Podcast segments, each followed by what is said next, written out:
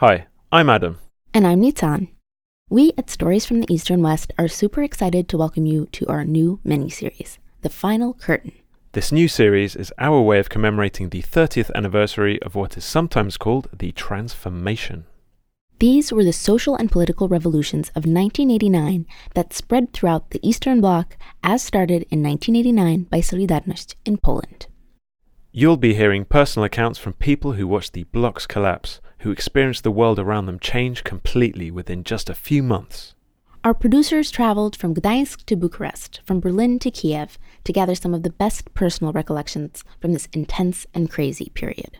Hopefully, we'll show you a visceral picture of what this sudden shift from communism to free market democracy meant to the inhabitants of the bloc's countries, what it was economically, socially, how culture changed, how people adapted to suddenly being free. In our first episode, our incredible guest will walk you from the late 1970s to 1989 and tell you what it took to take down the communist authorities in Poland. Coming up on The Final Curtain. Dramatic eyewitness accounts of fighting in Bucharest. Police had forcefully beaten demonstrators in East Berlin. Thousands of Czechoslovaks shaking their house keys. The protest movement is now too big to be controlled. Good evening. It is over in Poland. Iron Curtain across Europe, torn down.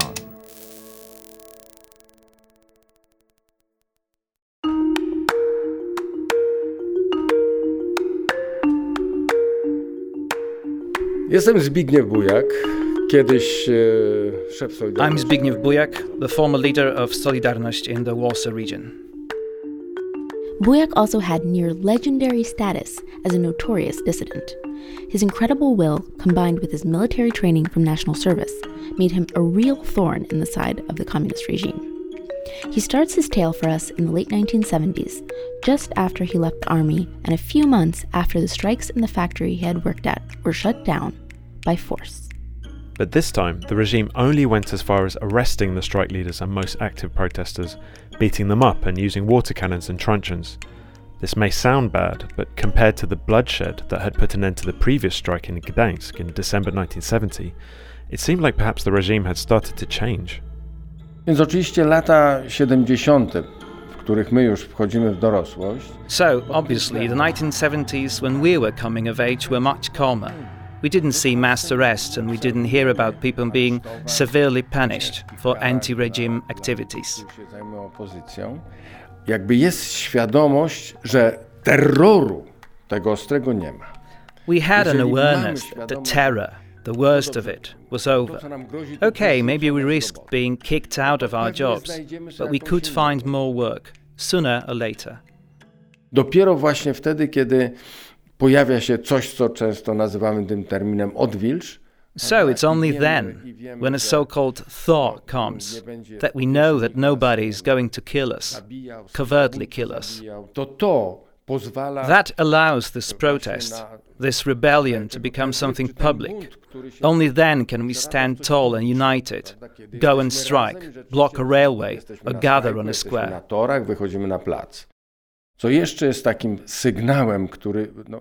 But another crucial indicator, one that made a huge impression on us, was that in Russia, the place that had it the worst, people like Andrei Sakharov, Elena Bonner, were politically active. I to oczywiście też działa, bo jeżeli... So we were like, if they can do it, we can do it too. And it wasn't just a feeling. We were hearing about them on the BBC, Voice of America, and of course, Radio Free Europe. You're tuned to the General Overseas Service of the BBC. This is the British Żyjemy w kraju zacofanym. From listening to those stations, we knew we were living in a backward, held back country. W tym momencie Joanna, rodzi się ambicja, no. And that immediately creates the growing ambition. Why? Why is it this way? Does it have to be this way? Enough is enough. Spróbujmy jednak coś zrobić. Let's do something. And that image of a good, well organized, and developing culture in the West played an instrumental role. Odgrywa rzeczywiście dużą rolę. Zbigniew Bujak was only 22 when he began his anti regime activities. He started off by distributing a magazine called The Worker. It was published by the Workers' Defense Committee, an illegal intelligentsia driven organization that helped repressed workers and advised them on how to stand up for their rights. I kolportowaliśmy, no, tam gdzie... We were distributing the worker everywhere we could during the morning break. 15 minut przerwy. Those 15 minutes started, and we'd grab the worker and run towards the canteens. And we did that quite openly. We presented ourselves, our organization, and handed out the magazine, and people were taking it. This way, we also made ourselves well known, even before the coming strikes.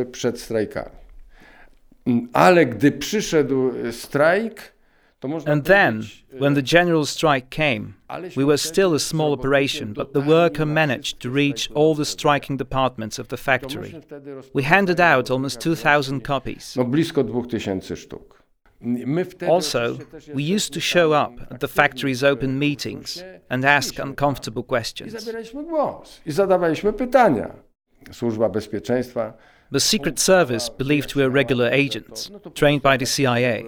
They thought they had to properly prepare to kick us out one day. Jak już później to wiemy z relacji. jak And later on, I heard that when finally the Communist Party asked, pory nie wyrzucili? Why haven't you fired them? mówili, no, są za bardzo The answer was, they're too well known. Boimy się, że Damn it, we're afraid it will trigger a strike.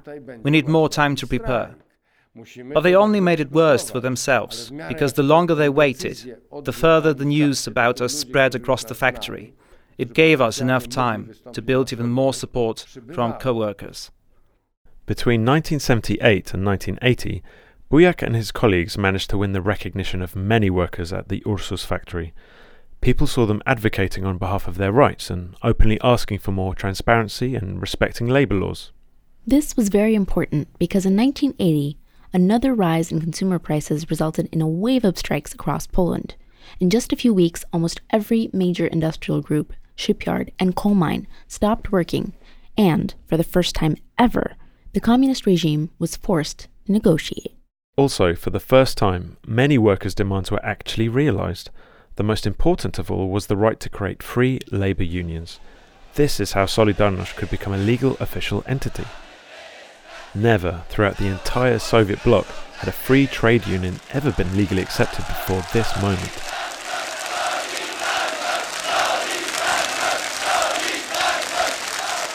Solidarność started as a trade union and in the blink of an eye grew into a massive social movement, peaking at around 10 million members, a third of the total working age population of Poland. Zbigniew Bujak started to sell up Solidarność back at his factory in Ursus and soon became the leader of the whole region. Reality was very different suddenly. Oppositionists could officially negotiate with the authorities, go on strike legally, and their previously omnipotent censorship was softened. It felt like real freedom might just be around the corner. Więc mi, mieliśmy absolutnie poczucie, że tu nadchodzi jakaś duża zmiana. Ale politycznie Yes, we definitely felt that there was a huge change looming. But as to the question of when Poland might come out of this as, let's say, a free country, we reckoned it would take at least 15 to 20 years. But we were young back then, so a 15 to 20 year long perspective didn't scare us at all. After all, it meant it would all happen during our lifetimes. But of course, there were many skeptics around us, people who weren't so sure about it all falling apart that quickly. The ones who knew the Soviet system better, who knew its inner workings, knew better how oppressive it was. They would be more conservative and push these predictions of eventual liberation even further into the future. And there were also people who believed it was never going to happen at all. Their suspicions were right. The regime wasn't ready to crumble just yet. Just over a year later, on December 13th, 1981, martial law was suddenly introduced. It was a massive crackdown on civic rights. Solidarność was delegalized, and all its leaders were arrested in the first few hours of martial law going into effect. That night, Bujak was in Gdańsk at a Solidarność meeting where they were voting in some new resolutions. I nagle około godziny 11 wszystkie uchwały są przyjęte. Kończymy obrady Komisji Krajowej. Around 11 pm, all the voting was over. We finished the meeting and we could go back to our hotels or go home. We get to the station. We're standing at the train station, and from there we could see one of the hotels, the Monopol Hotel, was being surrounded by the police. Our train was supposed to leave in another two hours, so we just stood there and watched. Więc mamy ten czas, kiedy stoimy sobie na tym dworcu, obserwujemy.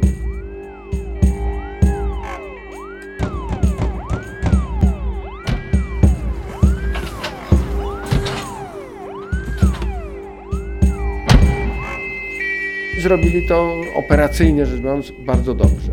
And operation wise, they did a great job.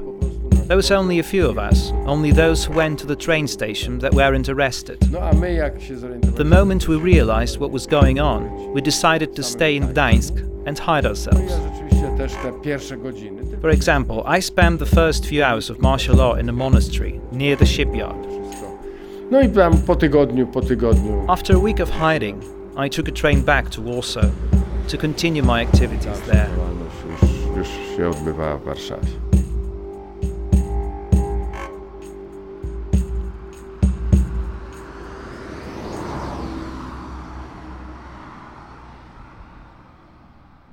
Ja osobiście byłem przeświadczony, że ta sprawność służby bezpieczeństwa jest duża.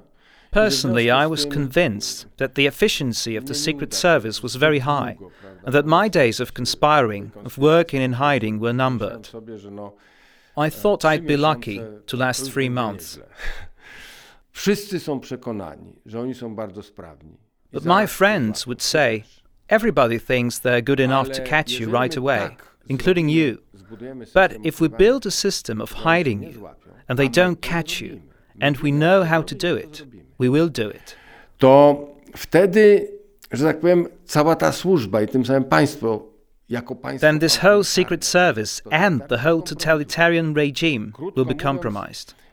Twoja działalność, mechanizmy In short, your activities, mechanisms, do tego jednego methods of working will be adjusted to one goal only that you don't let them catch you. Najważniejsze, żeby się nie dał złapać. bo That's the most crucial thing, because that will give all us oppositionists the motivation To carry on with their activities. naprawdę. Ja- ja And this was thought through brilliantly, because really, naprawdę to, że nie mogli mnie złapać, they couldn't catch me. być dla nich it really made them look bad. Po ich stronie też mieliśmy swoich agentów, no tak, tak to nazwijmy. We also had double agents among their ranks, you could say. I mean, people who informed us about their inner workings. For example, we knew that the procedure of finding somebody, following him, and as they call it, realization, was a very precisely defined one.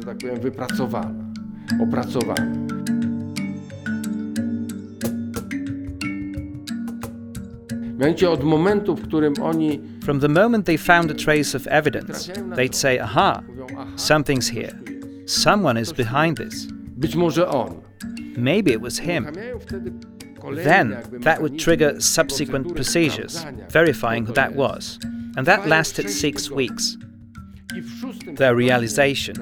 Or arrest always took place in the sixth week. Mm, w związku z tym mechanizm ukrywania był tak zbudowany. This is why the hiding procedure was designed so that after four weeks, the hiding place had to be changed. każda zmiana lokalu jest We would assume that every time they would notice something, that there was some sort of observation. że być Może coś zauważono. So their observation had to be interrupted. odpowiednia tam zmiana A change of apartment, i tak dalej, co a complete change of outfit. Because we knew they always follow the details, right? W związku z tym my zmienialiśmy całkowicie wygląd, prawda? So we changed our look completely. I would shave my head bald, then grow it out again. I'd have a beard, then not have a beard. The point was to keep changing. żeby właśnie ten wygląd What helped me a lot was that I have a very mundane face, no distinguishing features. typową twarz, prawda? Nie, nie ma żadnego szczegółu. The system used to hide Bujak and a few others proved to work surprisingly well. Bujak was living, working, and orchestrating anti regime actions whilst hiding in Warsaw, right under the nose of the enemy. For Bujak, it meant limiting his personal freedom to an extent even worse than actual imprisonment. Bujak insists on not making a huge deal out of it, but he had some pretty low moments and some frightening ones too.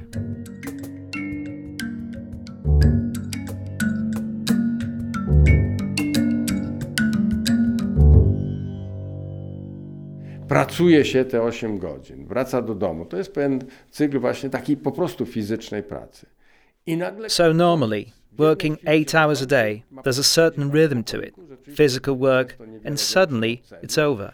You sit in a tiny room, often no bigger than a prison cell, and the only thing you can do is read and write.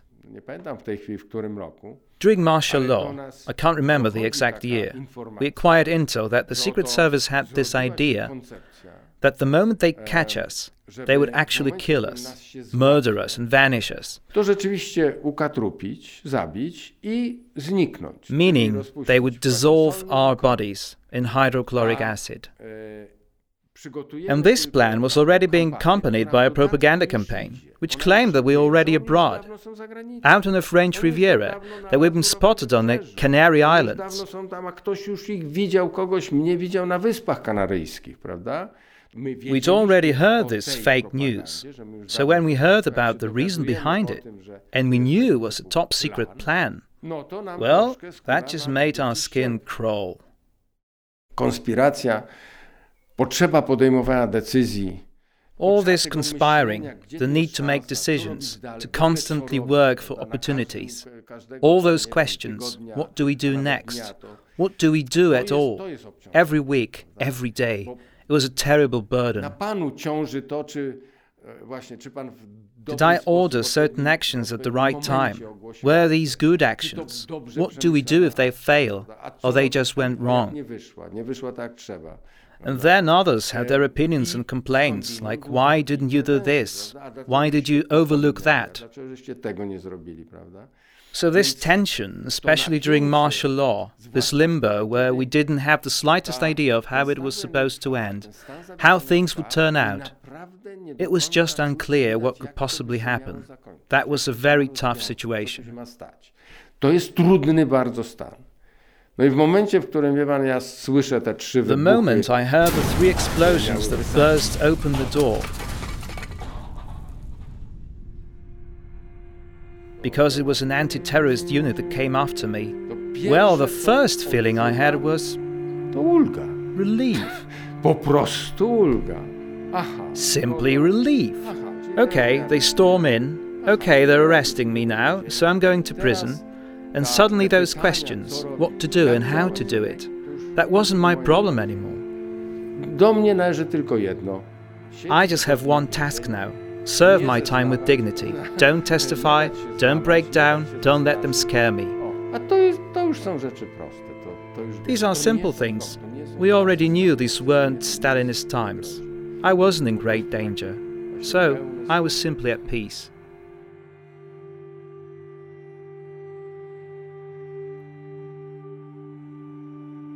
Bujak also told us he was readying himself for a long prison sentence three, four, maybe even five years behind bars. But surprisingly, it soon turned out that the weakened regime, politically, couldn't afford to keep him or any other political prisoners locked up for that long.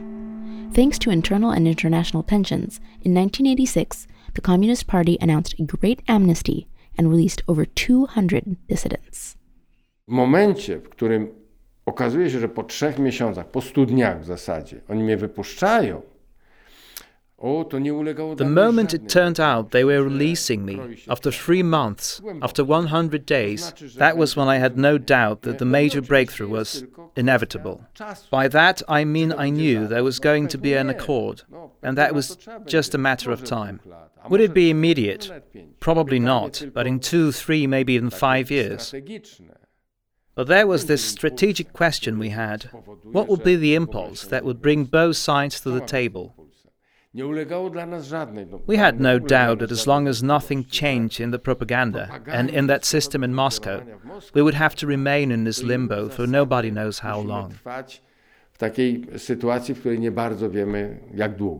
So they told one of their associates to keep a watch on Moscow. Read, listen, and keep an eye on anything that happens. Whenever you notice anything, let us know. And one day he sent a signal. I need to meet. Now. It's happened. It's actually happened.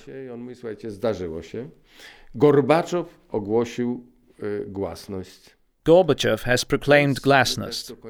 We weren't exactly sure what glasnost means in Russian culture, but he said it means that Gorbachev is allowing Russians to speak. It means he's opened the door just a crack, but be sure the Russians will put their foot in that door, and in a second they're going to rip it from its hinges. A za chwilę oni wywalą te drzwi z futryną. And that's what happened, with the exception that it was the Poles who tore down the door first. With the aggravated conflict between Polish society and its communist authorities, along with the dire economic situation, now that they could see there was little to no threat from the USSR, a new wave of anti government strikes spread across Poland. In reaction to the forceful pacification of the first strike, almost every factory stopped working, paralyzing the entire country. The regime had to agree to negotiate. And this was how the famous roundtable talks came about.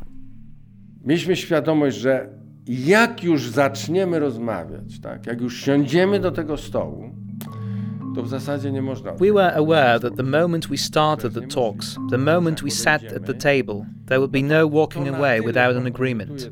That would be impossible. Not only would that compromise the whole movement, but also us as individuals. We would have to step down immediately and go back to our private lives and let things shake out on their own. We would lose control of what happens.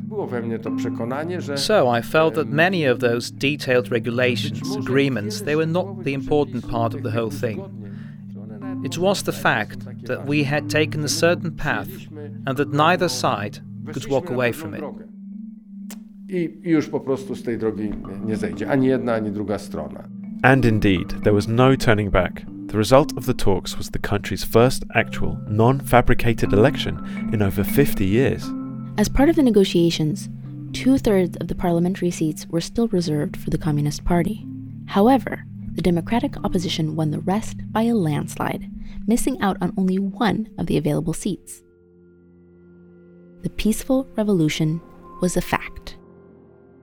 However, for Bujak, this moment of unprecedented success and freedom, a moment he had been longing for for so long, was also a moment of great disappointment. Rodziła się świadomość, że to między nami już się zaczyna walka o wpływy. Kto tam, kto tam gdzie będzie. I started becoming aware that internal fights were starting among us within the opposition itself. Who is going to decide about what, etc.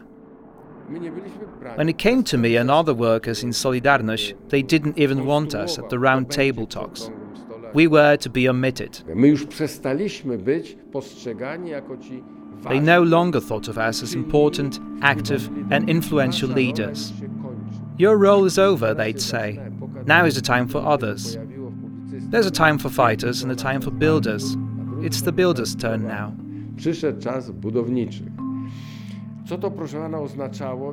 What that meant to me, though I didn't realize it at the time, was that I was in fact witnessing a transition of power from the leaders of Solidarność, who were workers, to the intelligentsia driven expert group, and that Solidarność was suddenly being rendered a labor union only. Basically, we had fulfilled our historic role, and they were now saying, Panom już dziękujemy. That'll be all, gents. Thanks.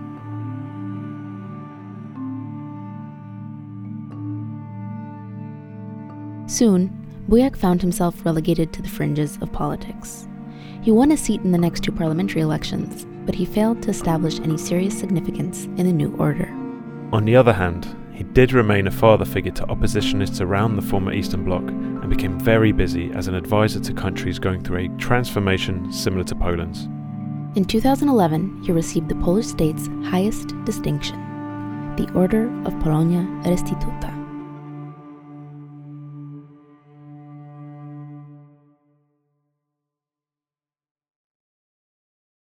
This episode of The Final Curtain was produced for Culture PL and hosted by Nitzan Reisner and me, Adam Żuławski.